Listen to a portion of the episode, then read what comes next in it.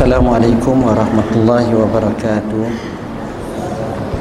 Alhamdulillahi rabbil alamin. Wassalatu wassalamu ala ashrafil anbiya wal mursalin Wa ala alihi wa sahbihi ajmain. Subhanaka la ilma lana illa ma 'allamtana innaka antal alimul hakim.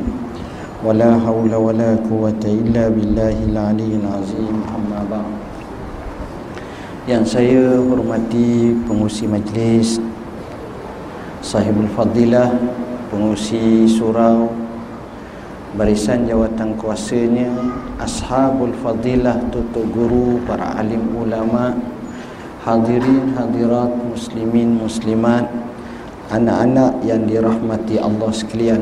Pertama sekali marilah sama-sama Kita rafakkan setinggi syukur pada Tuhan kerana Allah Subhanahu Wa Taala kurniakan kepada kita pelbagai bentuk nikmat yang tak dapat kita hitung banyaknya.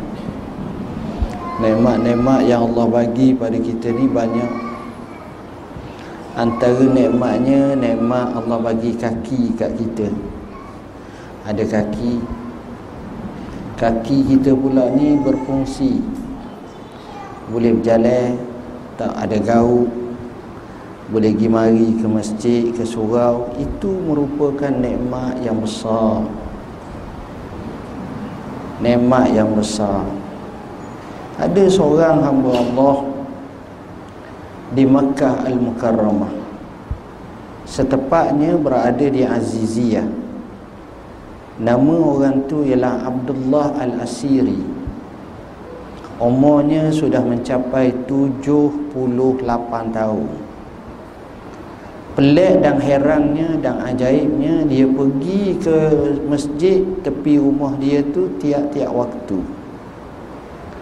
Pelik dan herannya lagi dia pergi masjid ni tuan-tuan ngakuk. Faham mana ngakuk? Sebab dia ni paralyzed lumpuh jadi nak pergi masjid tu ngakuk. Sudah 60 tahun lebih dah ngakuk setiap waktu. Merangkuk Masa Terengganu kata ngakuk Merangkuk Tengok.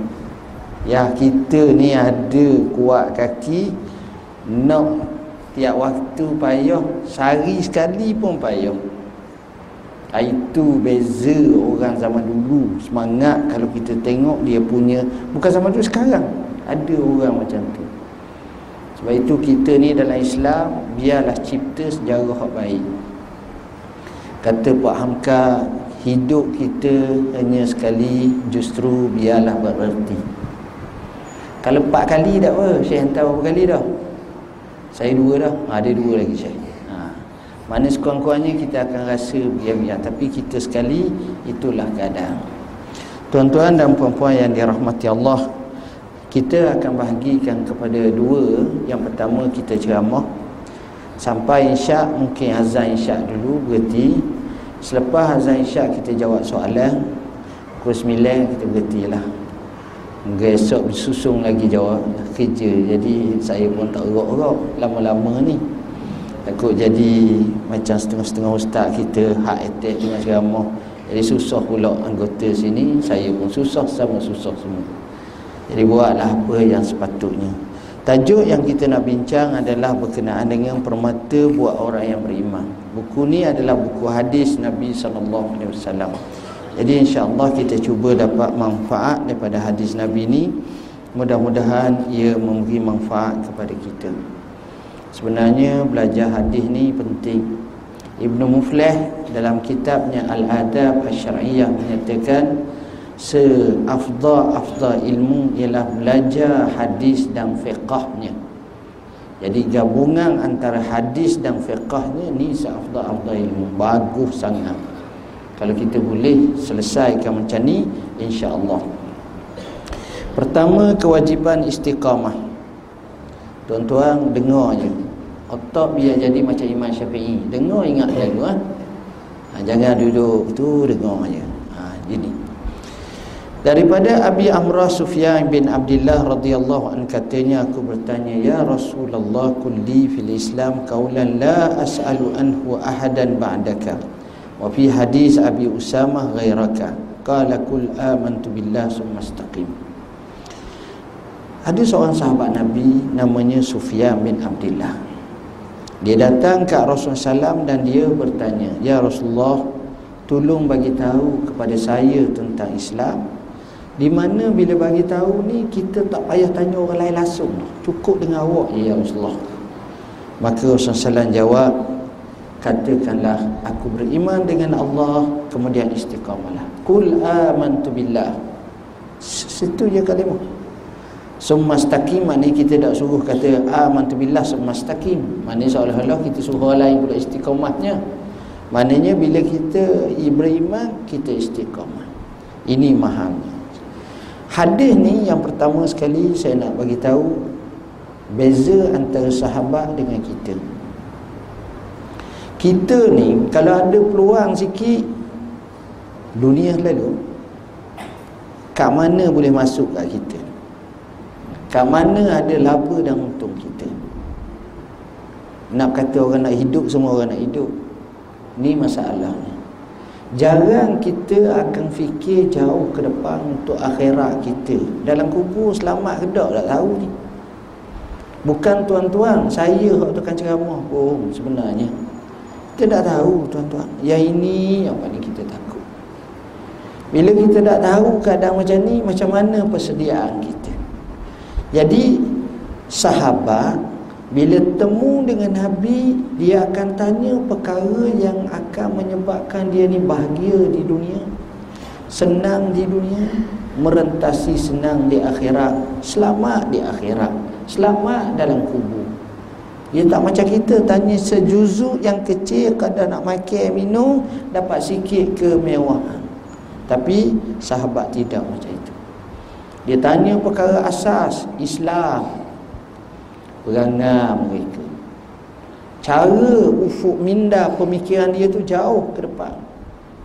Mereka menyedihi ataupun mereka ini merasa selalu berfikir tentang agama perangai mereka kita jarang tuan-tuan ini perkara macam inilah yang sepatutnya terwujud dalam kehidupan kita dan Nabi SAW beri jawapan. Bila nak tanya tentang Islam Nabi beri jawapan masalah iman.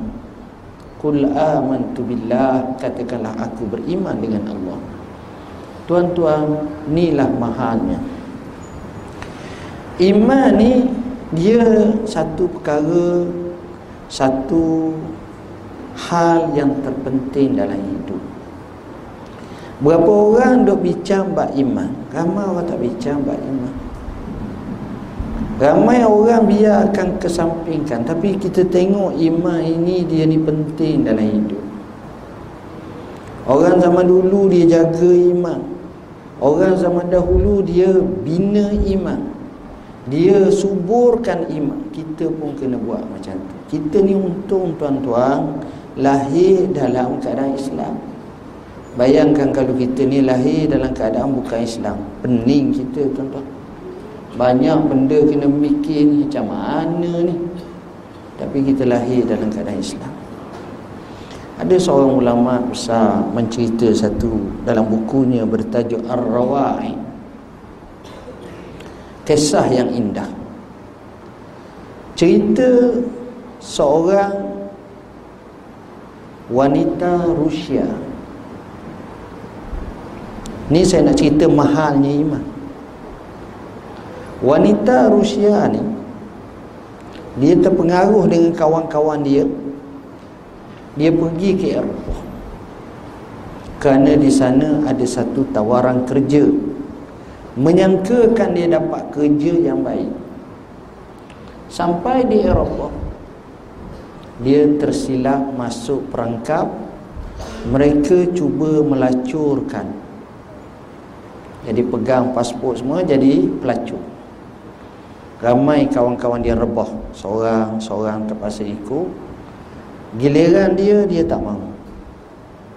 Sebab dia berpahaman Kristian Ortodok tak mahu. Bila dia tak mahu dia dikurung dia dipukul. Dia ditahan menyebabkan dia memberontak dengan izin Allah Subhanahu Wa Taala dia dapat ambil pasport dia dia dapat keluar lari. Lari di tempat macam ni tak biasa. Kat mana nak lari? Fikir punya fikir akhir sekali entah macam mana ada seorang lelaki yang baik ajak dia balik ke rumah.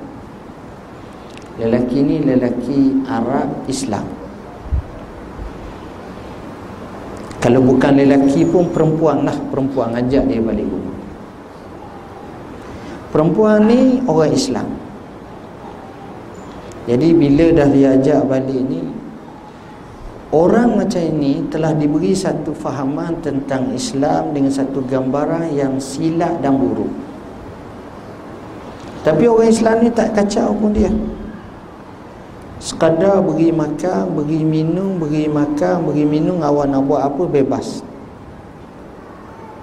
Kemudian akhirnya bila dia tengok akhlak orang Islam yang baik harmoninya, dia pun rasa terpengaruh. Akhirnya dia minta kajian tentang Islam, bila kaji dia masuk Islam.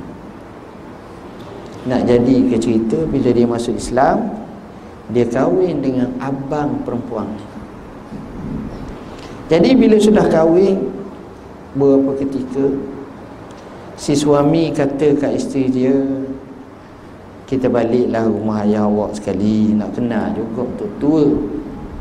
Dia kata tak ayah Kawan ni kata eh, kena baliklah sekali Jom. Saya nak tengok ni. Dia kata tak boleh bahaya. Akhir sekali dah suami ajak sangat Dia pun balik. Tapi perempuan ni cerdik tau bila nak balik Pertama sekali dia beli tiket pergi balik.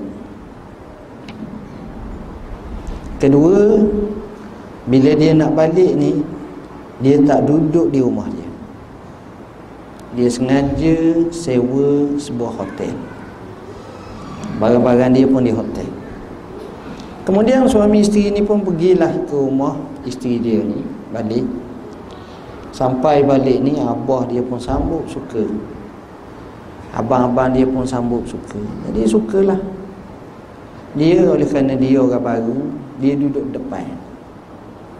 Duduk depan sangat. Duduk ruang tamu. Dia tengok abang, Isteri dia ni duduk bercakap suara kuat. Macam nak bergaduh. Macam nak bergaduh apa benda tak tahu ni. Tiba-tiba Abang ipar dia dua orang ni Pergi kat dia tumbuk dia. Lepas tu bawa pisau bawa pedang. Bawa macam kapok ke Golok ke kejar dia. Allah. Berlari di tabukang dia. Lari. Akhir sekali sudah lari tu balik Nengung Isteri terlepas dah duduk rumah ni Ah berat dah. Selepas geda dua tiga hari dia datang rumah tu. Dia tengok sunyi je Dia datang lagi. Tiba-tiba dia tengok isteri dia Berada dekat satu dinding Dekat satu tingkat. Isteri dia bila tengok dia Isteri dia kata pulang, pulang, pulang. Jangan, jangan, jangan pergi. Dia jadi tak faham. Tapi dia akan menjadikan rutin harian dia Berapa tu dia akan mari waktu. Terutamanya bila abang-abang ni pergi kerja Dan abah dia pergi kerja dia datang. Sampailah satu hari Dia datang Dia tengok isteri dia. Isteri dia entah macam mana Terus berlari menuju ke dia. Sampai kat dia Isteri dia pun ajak naik teksi Terus ambil teksi Daripada teksi tu ambil pakaian Terus cari airport lain Beli tiket terus pulang ke aeroport tadi. Dia duk tanya macam mana ni, kenapa ni? Isteri dia tak jawab. Bila dah selamat sampai Maka dia pun cerita kat isteri dia, kat suami dia. Dia kata awak tahu tak Bila kami pulang Bapa kami mula-mula seronok Tapi bila tahu saya dah masuk Islam Saya dah kahwin dengan orang ni Kata bapa saya Aku lebih suka kalau kamu jadi pelacur daripada kamu masuk Islam. Sampai tahap tu. Tak cukup dengan cara macam tu. Si bapa ni bapa ni marah dia. Tunjuk belakang dia dia buka baju dia tunjuk belakang dia lebang habis kena pukul. Belakang dia. Bapa ni buat macam mana? Dia dia rantai kaki dia. Jadi dia tak boleh keluar rumah di kuci kuci tu adik perempuan dia pegang dia hanya boleh masuk tandas boleh pergi dapur boleh pusing kawasan sekejap. Supaya dia keluar daripada Islam. Sehinggalah adik perempuan dia selalu ejek dia. Sehingga bila dia adik perempuan dia tengok dia ni sabar senyap ni adik perempuan dia merasa ihsan kemudian adik perempuan dia kata kak kalau begitu saya buka kunci ni kakak larilah. Saya akan masuk Islam biar saya menghadapi bapa kita. Adik dia tidak tahu. Saya nak cerita itulah mahalnya istiqamah. Tak kala orang lain tinggal istiqamah tapi dia sanggup istiqamah. Kita kadang-kadang sedikit badai, kita merasa rimas, kita merasa letih, kita tak sabar, ni bala sebenarnya. Hadis yang kedua kelebihan menuntut ilmu. Daripada Anas bin Malik radhiyallahu an Rasulullah sallallahu alaihi wasallam bersabda, "Talabul ilmi faridatun ala kulli muslim." Wa inna talibal ilmi yastaghfiru lahu kullu syai'in hatta al-hitanu fil bahr. Belajar ilmu ini fardu atas setiap orang Islam.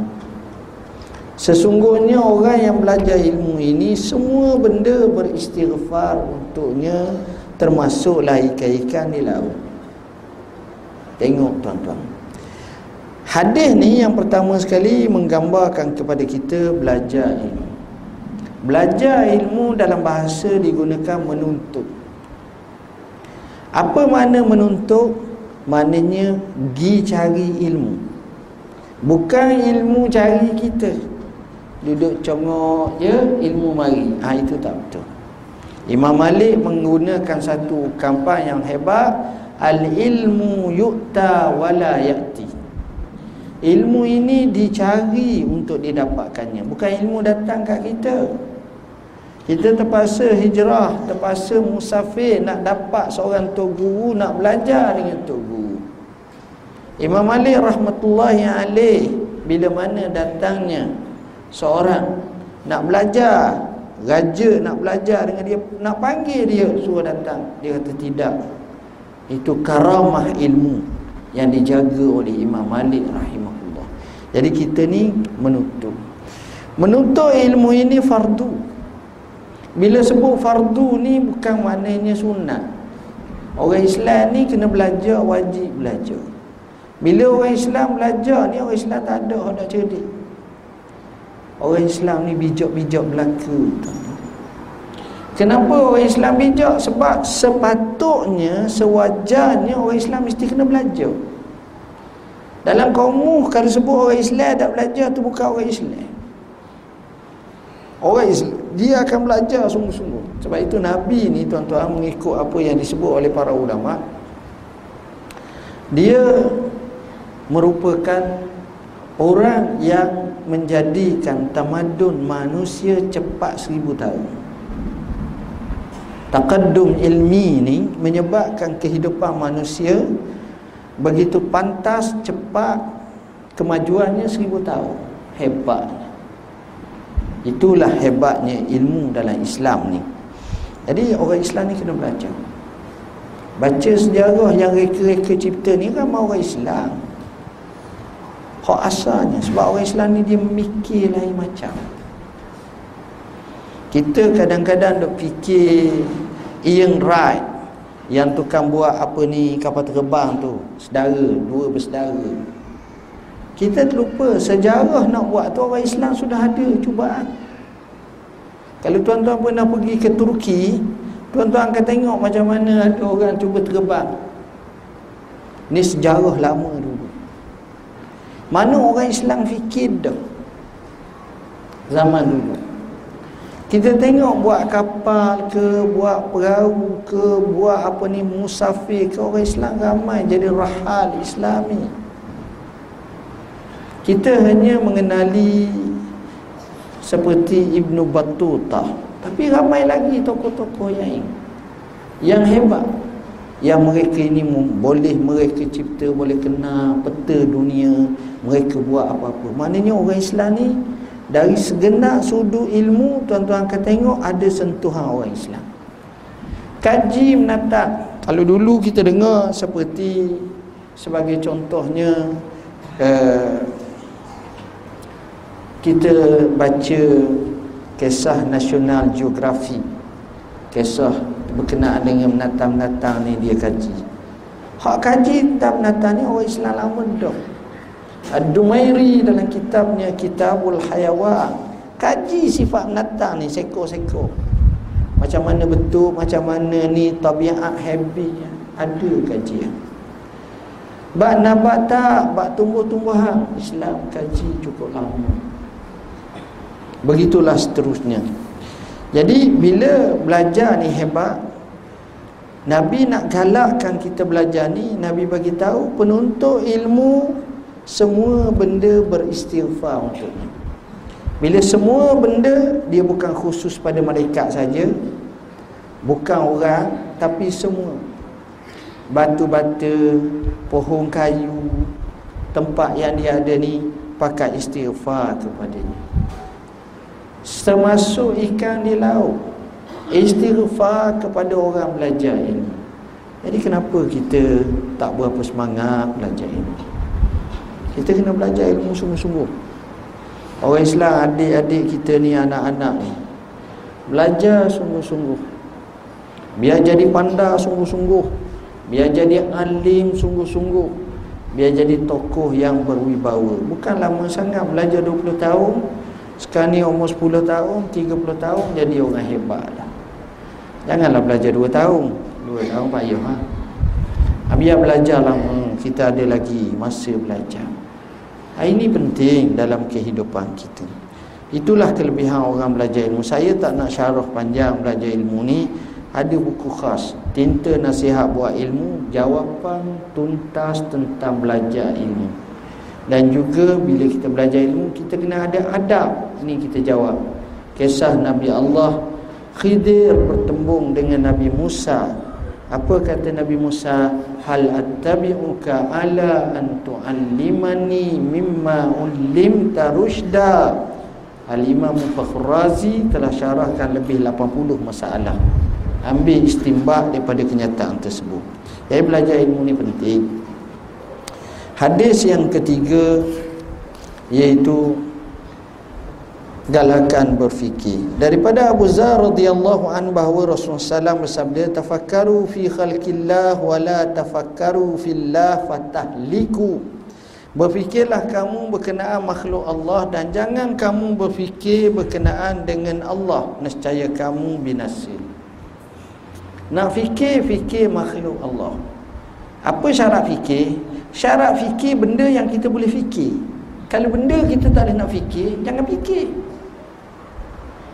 Benda tu tak ada. Benda tu tak wujud. Jangan fikir yang letih saja. Nak fikir benda yang boleh fikir. Jadi benda yang ada ni ada dua jenis. Ada benda yang ada Yang kita boleh fikir. Ada benda ada yang kita tak nak fikir. Kita tak nak fikir jangan fikir ya? Contohnya kita nak fikir tentang ruh ni Besar mana Rupa macam mana Letih lah kita wa yas'alunaka 'anir ruh qulir ruhu min amri rabbi wa ma utitu minal ilmi illa qalila jadi benda tu kita tak dapat tak leh tak leh nak mikir jadi jangan fikir ya. percaya beriman juga lah.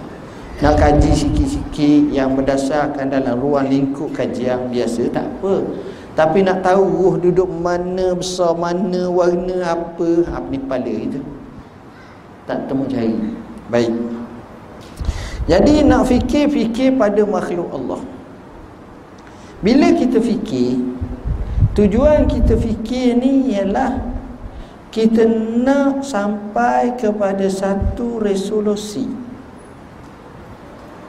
Jangan kita fikir saja tapi fikir sampai satu resolusi. Resolusi yang kita nak ni dua perkara. Yang pertama tentang wujudnya Allah, tentang ciptaan Allah, tentang hebatnya Allah dan resolusi yang kedua selepas kita iktiraf itu kita kena sampai kepada doa ini dua kali. Bila kita fikir satu benda, biar kita tahu sampai wujudnya Allah, hebatnya Allah, kuasanya Allah, ini pertama.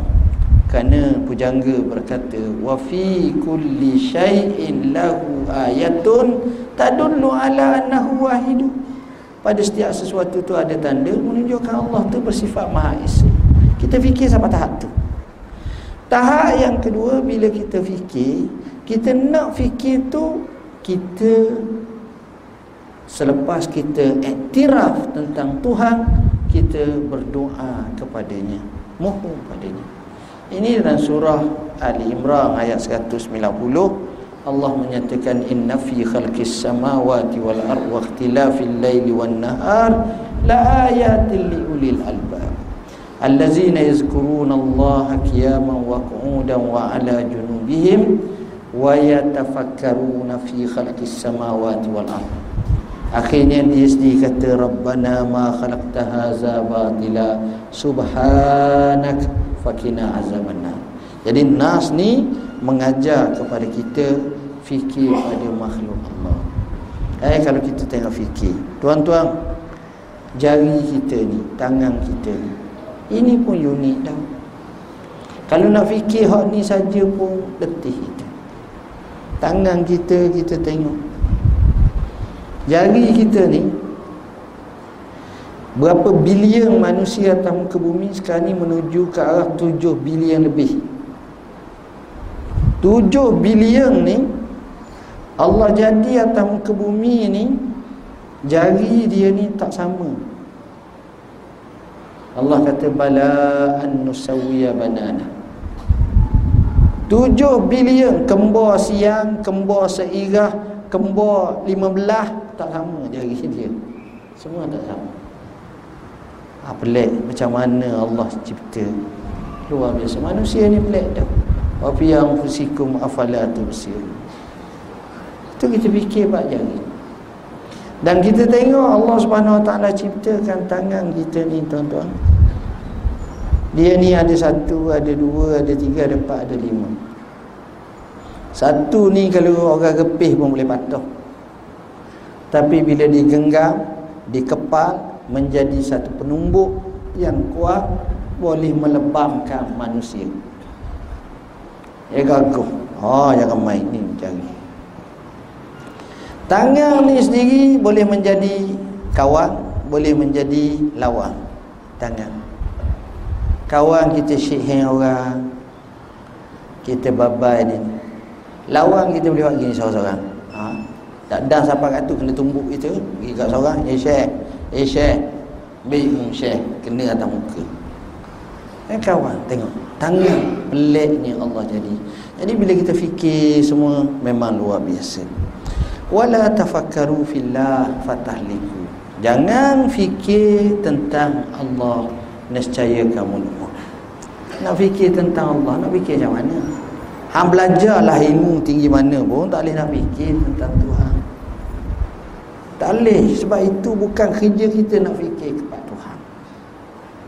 Kerja kita fikir makhluk Allah. Ini yang diajar oleh Nabi SAW dalam Quran sendiri pun suruh kita tengok, suruh kita teliti tentang makhluk Allah, bukan suruh fikir tentang Allah Subhanahu Wa Taala. Dalam Quran. Dalam hadis samalah seperti hadis ini. Justru bab fikir ni adalah penting. Tapi sayang tuan-tuan, kita ni jenis tak berapa nak memikir. Orang yang berjaya Orang yang boleh Mengemukakan sebuah fikiran yang baik. Dia fikir. Dan fikir ni idea ni pelik. Pemikiran yang beridea Tidak semestinya baik melainkan idea itu dapat direalisasikan. Ramai orang yang terlalu idealistik tapi tak mampu nak zahir ambil contoh paling mudah lah. Dua orang perempuan dan lelaki gewe ah lama dah gewe apa kata masa bertemu di patah Pak Diseng dia kata saya kalau jadi suami awak saya akan jadi suami yang terbaik. Misalnya isteri ini kata kalau saya jadi saya akan jadi isteri yang baik soleh nikah tiga hari je baik. Lepas tu dah malah dah perangan apa dah asal. Jadi hak menggambarkan sebuah kebahagiaan puncak tinggi hebat semuanya okey okey okey KO sebab itu saya kata idea tu comel. Tapi merealisasikan idea untuk direalitat direalitikan dalam kehidupan tu pasal masalah. Semua segi ya semua segi bukan satu segi. Ini masalah cabaran kita. Oleh kerana masa masuk dah saya ingat kita berhenti dulu. Cukuplah setakat ni. Mungkin lepas ni ada soalan tu saya ingat tak payah tanya tuan-tuan. Cuma ambil kertas je Tanya kok kertas. Kalau saya tak jawab pun saya tak malu. Eh, Kan malu pula. Kata mufti tak dapat jawab ni Kan payah juga. Ha, Boleh tanya. Yang kedua sebab saya Kadang-kadang tak berapa dengar katanya Jadi susah Akak kuat pula macam nak, nak bergaduh dah soalannya. Mungkin kita bukan berdebat Mandi. Ni ha, Boleh lah Ketika mana Ada azan ke tak? Keteguh je. Azan ada dua. Ha, Sambil-sambil azan tu Tolong buat soalan Saya jawab InsyaAllah. Silakan. Bismillahirrahmanirrahim. Soalan pertama Apa peranan tindakan orang awam Dalam menangani isu-isu khilafiyah Yang banyak ditimbulkan dewasa ini Terutama oleh para asatizah Maknanya berlapan dada tuan-tuan Tenang je Kita yang pentingnya Bila khilafiyah ni Dia bukan perkara wajib jadi tengoklah apa yang mereka selesa, apa yang tak selesa. Memaksa perkara yang tak wajib, dia akan jadi masalah. Jadi sikap macam itu mudah. Kita tengok zaman sahabat, zaman tabi'in, mereka mungkin ada berkhilaf, tapi mereka amat akrab dan intim. Kerana khilaf mereka hanyalah pada zahir yang kecil, tapi hati mereka ukhuwah Islamiah kuat. Ini yang diajar dalam Islam. Abu Bakar dengan Umar ada pandangan berbeza. Sayyidina Umar dengan Sayyidina Osman, Sayyidina Ali ada pandangan berbeza. Sehingga Umar bin Abdul Aziz radhiyallahu an menyatakan mujur para sahabat berkhilaf. Kalau mereka tidak berkhilaf, maka sempitlah dalam hal agama. Maksud saya, Kenyataan Umar bin Abdul Aziz ni menggambarkan Islam sifat keluasannya. Boleh jadi satu pendapat itu lemah tetapi bila satu semasa yang lain dia amat diperlukan untuk dipakai. Memang tidak relevan zaman tu. Tiba-tiba jadi kuat. Contohnya hak paling mudahnya zakat. Kalau zaman dulu zakat terah ke mesti dengan berah lah. Berah mak kita, abah kita ataupun atuk kita pikul berah. Anak pula bukan sikit-sikit 15 orang. Jadi 15 gatang. 15 gatang tu kat 2 3 guni. Jadi mikul juga dia atau ke ke surau temu teman mam ni nak bayar zakat ni. Zaman sekarang nak pikul seguni pun sakit belakang. Dengan gauknya, dengan ninya tukang terima pun Akhirnya mereka telah beralih zaman sekarang bayar zakat fitrah melalui duit. Qimah kias kepada mazhab Hanafi. Dan nampaknya amat popular sekali. Boleh katakan hampir banyak tempat kalau hatta berah kot nengung untuk bila ataupun untuk iman tu aku nak pergi mana berah banyak eh. Saya susah hati dia. Ha, itu nak ceritanya kadang-kadang kita tengok keadaan macam ni. Cuma yang jadi masalah beberapa perkara. Pertama menganggap kita saja yang betul. Kedua kita menganggap orang lain salah belaka-laka ketiga kita blame dan kita hina orang. Yang ini bukan Islam ajar tuan-tuan. Islam ajar dengan sifat rahmat sifat kasih sayang sifat menyayangi. Itu cara dalam Islam. Wallahu alam soalan yang kedua iaitu sini buat soalan ni macam karangan jadi panjang tuan-tuan hebat sini Doktor, hari ini kita melihat pertembungan antara dua kumpulan-kumpulan membawa pendekatan setiap sesuatu ibadah adalah berdasarkan dalil dan nas yang sahih. Satu golongan lagi membawa pendekatan suatu amalan itu berdasarkan niat. Contoh adab boleh jadi ibadah berdasarkan niat. Sebagai orang awam bagaimana kita ingin melihat perkara ni? Tembung ni memang banyaklah tuan-tuan. Dalam Islam kita diajar untuk melihat sesuatu hukum itu berdasarkan kepada dalil dan kalau boleh bukan sekadar dalil faham dalil. Eh, Islam ni dia nak ajar kita ni biar kalau boleh kita faham. Bila kita faham dalil kita ni kita tahu. Bila kita tahu kita boleh tahu hak mana benar hak mana tak benar. Jadi senang. Tapi kalau kita sekadar duk ikut-ikut je tak boleh ni tak boleh ni susah kita. Alhamdulillah perkara macam ni saya nampak adalah amat baik. Taklid boleh tapi taklid dalam bentuk tahu. Masalah taklid ni siapa tak tahu orang kata orang kata. Tak boleh gitu kena belajar. Sebab kalau bab tauhid bab agama bab iman masalah taklid ni cukup bahaya. Kata pengarang kitab Jauharatut Tauhid kitab yang masyhur dalam akidah ahli sunnah wal jamaah dia kata apa? Iz kullu man qallada fi tauhid imanuhu lam yakhlu min at-tardid maknanya setiap orang yang bertaklid dalam masalah tauhid balanya kokok iman dia ni akan jadi tidak mantap. Sebab asas tu tak ada rojokan tu tak ada ilmu tu tak ada. Taklid ni maknanya ikut tanpa asas dan dalil.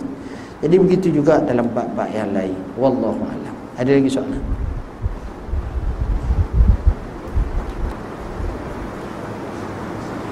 banyak lah tu cukup lah tu nanti kita bagi ke timbalan mufti pula jawab banyak lagi esok jawab pula ada tiga soalan ada lagi? Ada. Okey. Soalan seterusnya macam mana nak capai tahap redha dengan ujian musibah yang datang? Ada beberapa perkara. Pertama, kita kena faham ujian itu daripada Allah. Kedua, kita kena faham ujian yang Allah datang itu tak lain tak bukan nak memberi kebaikan kepada kita. Kalau betul caranya kalau tak betul caranya memberi kemutaratan. Jadi hak betul caranya apabila kita letakkan yang kedua namanya sabar. Allah berfirman wa basyiris sabiri yang ketiga bila kita tahu ujian tu datang maka kita mengucapkan sebagaimana Allah ajar inna lillah wa inna ilaihi raji'un yang keempat kita juga menyatakan apa yang Nabi ajar kepada kita. Bila kita diuji kita akan sebut Allahumma jurni fi musibati wa khluf li khairan minha. Yang keseterusnya bila kita diuji seperti itu kita hendaklah kembali kepada Allah. Dalam nas dengan cara kita mohon kepada Tuhan dengan cara kita ibadat kepada Tuhan kita semayang. Dalam sebuah hadis menyebut iza hazabahu amrun fafza'u ila salah atau kamakal bila ada ujian tentang kesukaran semayang. Almarhum Syekh Muhammad Mitwalli Syarawi kata lebih kurang maksudnya wallahi bila mana kita mendapati ujian sebesar mana pun kita berwuduk. Bahkan walaupun kita sudah ada wuduk Kita tajdid wuduk. Kemudian kita sembahyang. Nescaya kamu akan dapati masalah itu akan selesai. Wallahi Kerana ini Allah janji Wasta'inu bis sabri wassalah. Minta tolonglah kamu dengan sabar dan salat. Kemudian seterusnya kita ingat Orang Islam yang hebat adalah orang Islam Ada dua sifat Sifat yang pertama syukur, sifat yang kedua sabar. Sebab itu Nabi sallallahu alaihi wasallam bersabda ajaban li amril mu'min inna amrahu kullahu khair wa laysa zalika illa lil mu'min. In asabathu sarra syakar fakana khairul lah wa in asabathu darra sabar fakana khairul lah. Pelik dan hairan sungguh orang Islam semuanya baik. Tak ada yang tak baik melainkan baik belaka. Bila dia diberi kesenangan, dia syukur, baik baginya. Bila dia diuji, dia sabar, maka baik baginya. Eh, sifat orang Islam macam tu. Dua ni, syukur dan sabar, dia masuk di bawah satu kategori yang umum namanya reda. Dan reda ini merupakan kemuncak dalam kehidupan manusia. Kita nak nombor satu reda. Dengan sebab itu kata Abdul Wahid bin Zaid berkata Ar-ridha babullahil azam wa mustarahul abidi. Redha ni merupakan pintu Allah yang agung. Sebab itu kita pagi-pagi Nabi selalu ajar kat kita ada tiga kalimah kita sunat baca pagi-pagi. Tiga kali. Raditu billahi rabba wa bil islami dina wa Muhammadin nabiyyan wa rasulah. Kita redha Allah sebagai Tuhan, kita reda Rasul Muhammad sebagai Rasul dan Islam sebagai agama. Jadi termasuk termaktub dalam itu. Sebahkan dia ajar kepada kita minta reda ni dulu daripada minta syurga. Allahumma inni as'aluka ridaka wal jannah. Ya Allah, aku minta pada kamu reda kamu dan syurga. Tengok besarnya masalah reda. Atas asas ni penting kita mendapat kita reda kepada Allah tetapi jauh lebih penting Allah reda pada kita kita duk kata kita reda kat Allah tapi Allah benci kat kita murka kat kita tapi itulah hebatnya sahabat bukan dia ni reda pada Allah. Allah mendahului reda kepada sahabat dan sahabat reda pada mereka. Radhiyallahu anhum wa radu'an itu hebat tuan-tuan. Maqam rida maqam yang cukup tinggi. Jadi itu sebahagian daripada tips menyebabkan kita akan dapat selesai masalah kita ni. Seterusnya soalan seterusnya eh, sahabat kita tanya bagaimanakah untuk istiqamah. Kita selalu terhalang untuk istiqamah dalam melakukan kebaikan. Pertama sekali kita kena tahu betapa besarnya pahala. Pahala kurniaan fadilah istiqamah ini. Innal ladzina istaqamu tatanazzalu alaihimul malaika. Alla takhafu wa abshiru bil jannati allati kuntum tu'adun disebut satu persatu kelebihan istiqamah hebat kedua perangai istiqamah ni adalah perintah Allah kepada nabi Maknanya orang istiqamah ni orang yang ikut jalan Nabi apa yang Allah beritahu. Fastaqim kama umirta wa man taba ma'aka wa la tatghaw innahu bima ta'maluna basir. Na khabir. Ayat ni nak suruh kita istiqamah. Sebagaimana Allah perintah kepada Nabi. Yang kedua, selepas kita tahu tentang macam mana uh, kelebihan istiqamah ni, kita kena berkawan dengan orang yang beristiqamah. Kalau kita kawan dengan orang yang lemah mangat kita pun jadi lemah mangat juga. Sebab manusia ni almar'u ala dini khalili falyanzur ila man yukhalidu dia kena tengok siapa dia dia kawan. Kalau dia kawan macam tu tu. sebab itu orang bijak kata apa? Hang royak siapa kawan hang aku tahu perangai hang. Apa dia?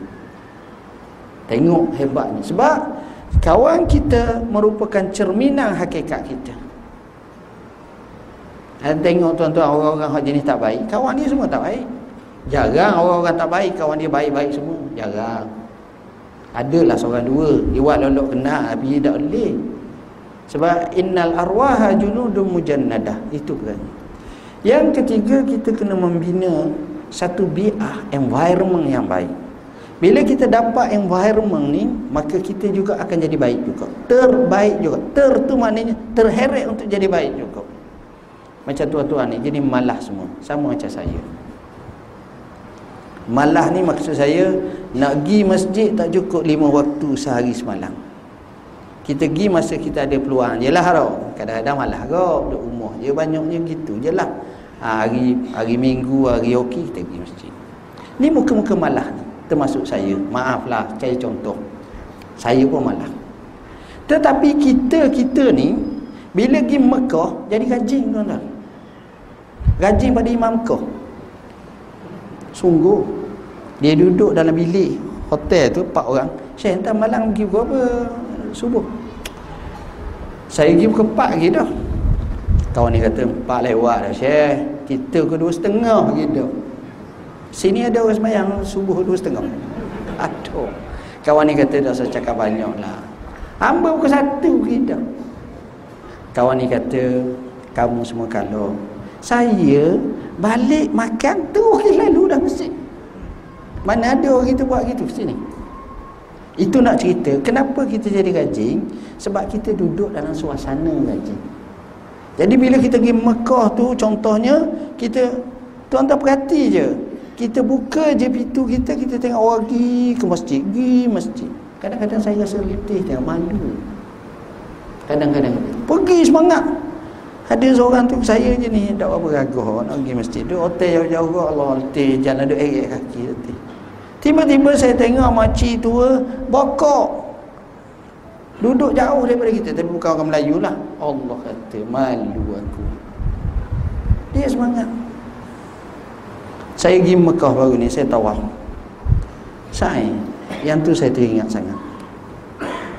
Masa sa'i tu sampai kat Marwah nak pergi ke Safa balik daripada Marwah tu saya tengok ada seorang lelaki tua Lelaki tua ni saya rasa tua sungguh lah Sebab caranya bokok tiga tuan-tuan. Faham mana bokok tiga? Tunduk macam rokok dah Pegang tukar. Orang Endong ke, orang Turki ke, orang Mesir ke, orang apa Bila sapa kat dia elok. Orang panggil kesiang sangat dah tua dah. Tengok tuan-tuan. Bila kita tengok macam tu kita kata Allah hebat mereka ni. Seterusnya kita ambil kisah-kisah orang yang beristiqamah. Macam mana orang istiqamah? Orang beristiqamah luar biasa. Saya dengar tadi satu ceramah seorang terkenal Habib Umar rahimahullah hafizahullah. Dia cerita dalam 20 tahun lepas, 30 tahun lepas, 20 tahun lepas ya, ada seorang perempuan mari menangis. Nangis ya. Kalau apa menangis pula. Menangis nangisnya sebab dia tak mimpi Rasulullah sallallahu alaihi wasallam. Dah apa masa? Sebab dia tak mimpi Rasulullah tiga malam dah dia tak mimpi. Tengok pelik ayat tu. Tiga malam dah dah mimpi. Maknanya belum ni tiap-tiap malam mimpi. Kita rasa tanyalah. Ha, tengok. Lalu orang tanya dia apa pasal benda apa yang jadi macam tu?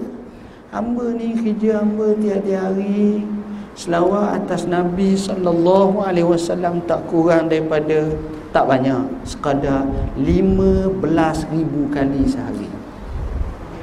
Tuan-tuan banyak 14 kali. Ha tu biasalah kita standard kita. Ha tu nak ceritanya. Kadang-kadang tu bila kita dengar orang istiqamah macam tu kita kata ah, sakit kepala aku ni. Tengok.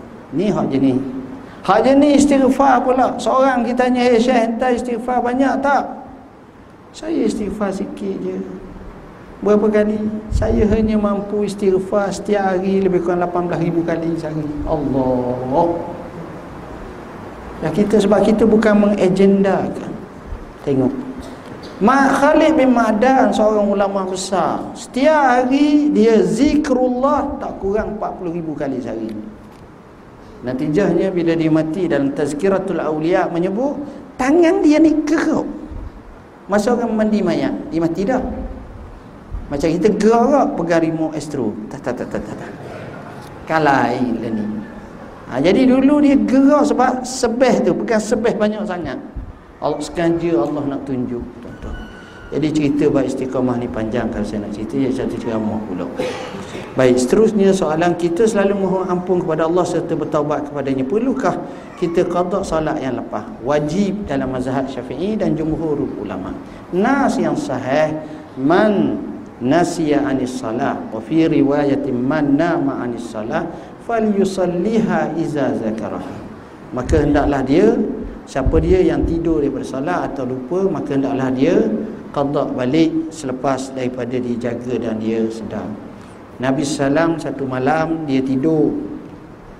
Dia musafir tengah dia musafir ni Nabi jalan juga, jalan juga sampai pukul sebelah, pukul 12 malam, pukul 1 malam, pukul 2 malam, pukul 3. Nabi jalan juga.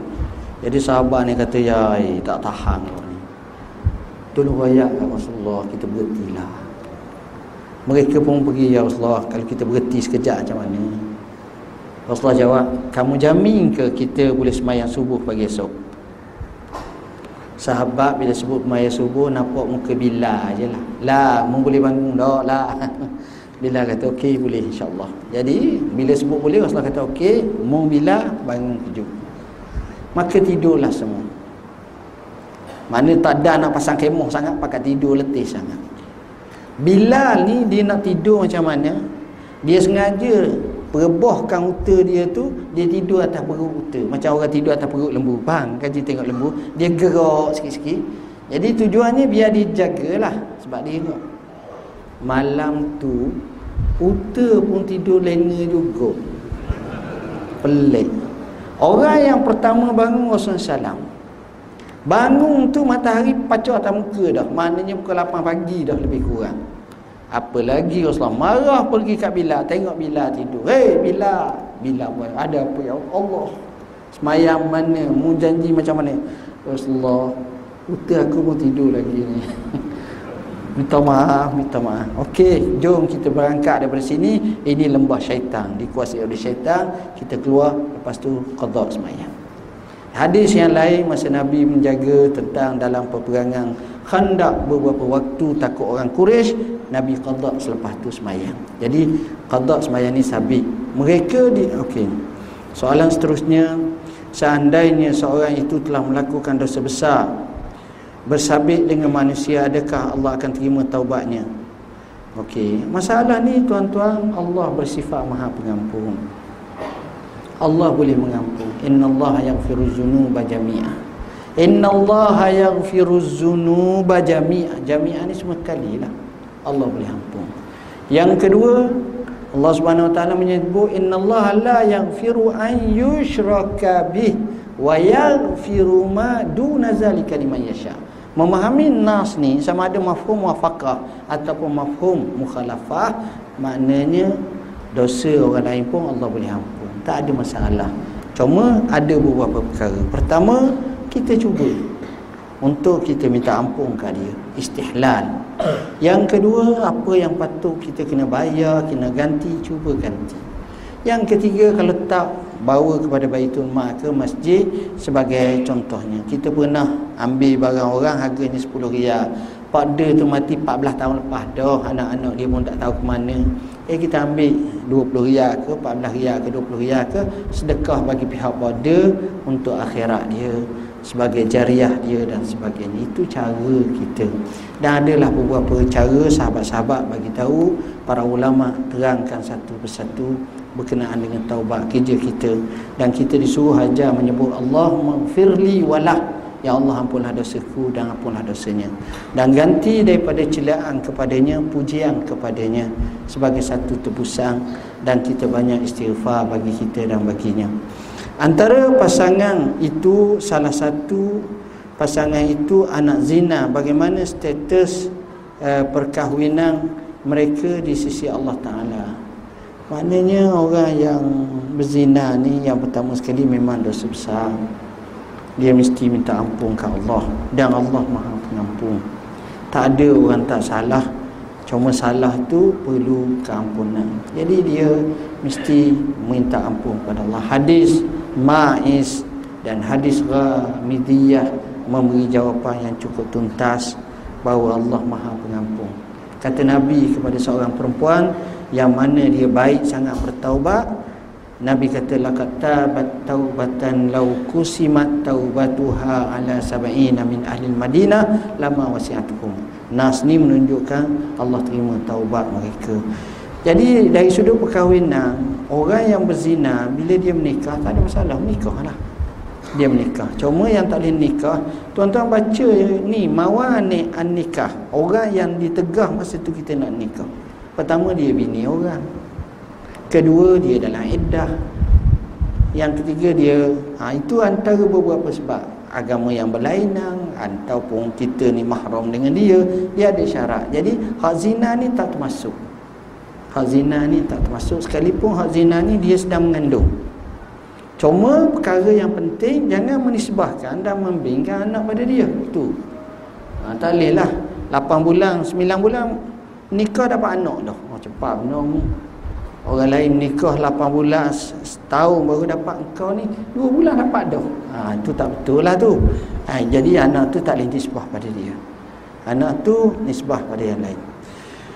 Pergaulan isteri orang dan suami orang berkua, berleluasa sekarang ini Hubungan mereka hingga melibatkan zina Apakah hukumnya? Hukumnya tetap haram Sebab itu dalam bab zina ni kena jaga. Allah bukan suruh kita larang kita bab zina sahaja. Tapi bahasa yang Allah gunakan Dia larang kita hampiri zina. Wala takrabu zina. Kenapa?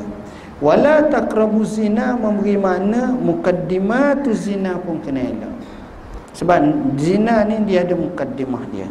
Satu kenyataan yang disebut oleh para ulama ahli syair kata nazratun fabtisamun fasalamun fakalamun famauidun faliqaun fawiqaun. Tengok. Mula-mula tengok. Lepas tengok senyum. Lepas senyum beri salam. Lepas beri salam cakap. Lepas bercakap bina dik buat dik. Selepas buat dik bertemu. Lepas bertemu berlakulah apa-apa yang berlaku. Tengok Dan disebut sebagai An-Nazratu sahmu min sihami iblis Yang mana cukup besar. Sebab itu masalah ni perlu kita jaga betul-betul. Allah awal-awal lagi kata Wala takrabu wala taqrabu juga menggambarkan dari segi bahasa Arabnya ablaq sungguh-sungguh larangan daripada berzina. Ini penting untuk kita hayati dan kita fahami sebenarnya. Saya rasa sekali itulah yang dapat saya sampaikan. Soalan-soalan saya tak payah jawab banyak tuan-tuan tuan-tuan baca dalam buku ni pun ada Q&A banyaklah soalan-soalan yang kita jawab. Boleh tengoklah di belakang nanti. Sekadar itulah mohon maaf bahasa yang saya guna kasar dan tak sesuai. Aku qauli hadza wa astaghfirullah azim wa lakum. Bismillahirrahmanirrahim. Allahumma fakina fid din al tawi Allahumma ja'alna min allazina yastami'una fa yattabi'una ahsana wa sallallahu ala sayyidina Muhammadin wa ala alihi wasallam walhamdulillah. Wassalamu alaikum warahmatullahi wabarakatuh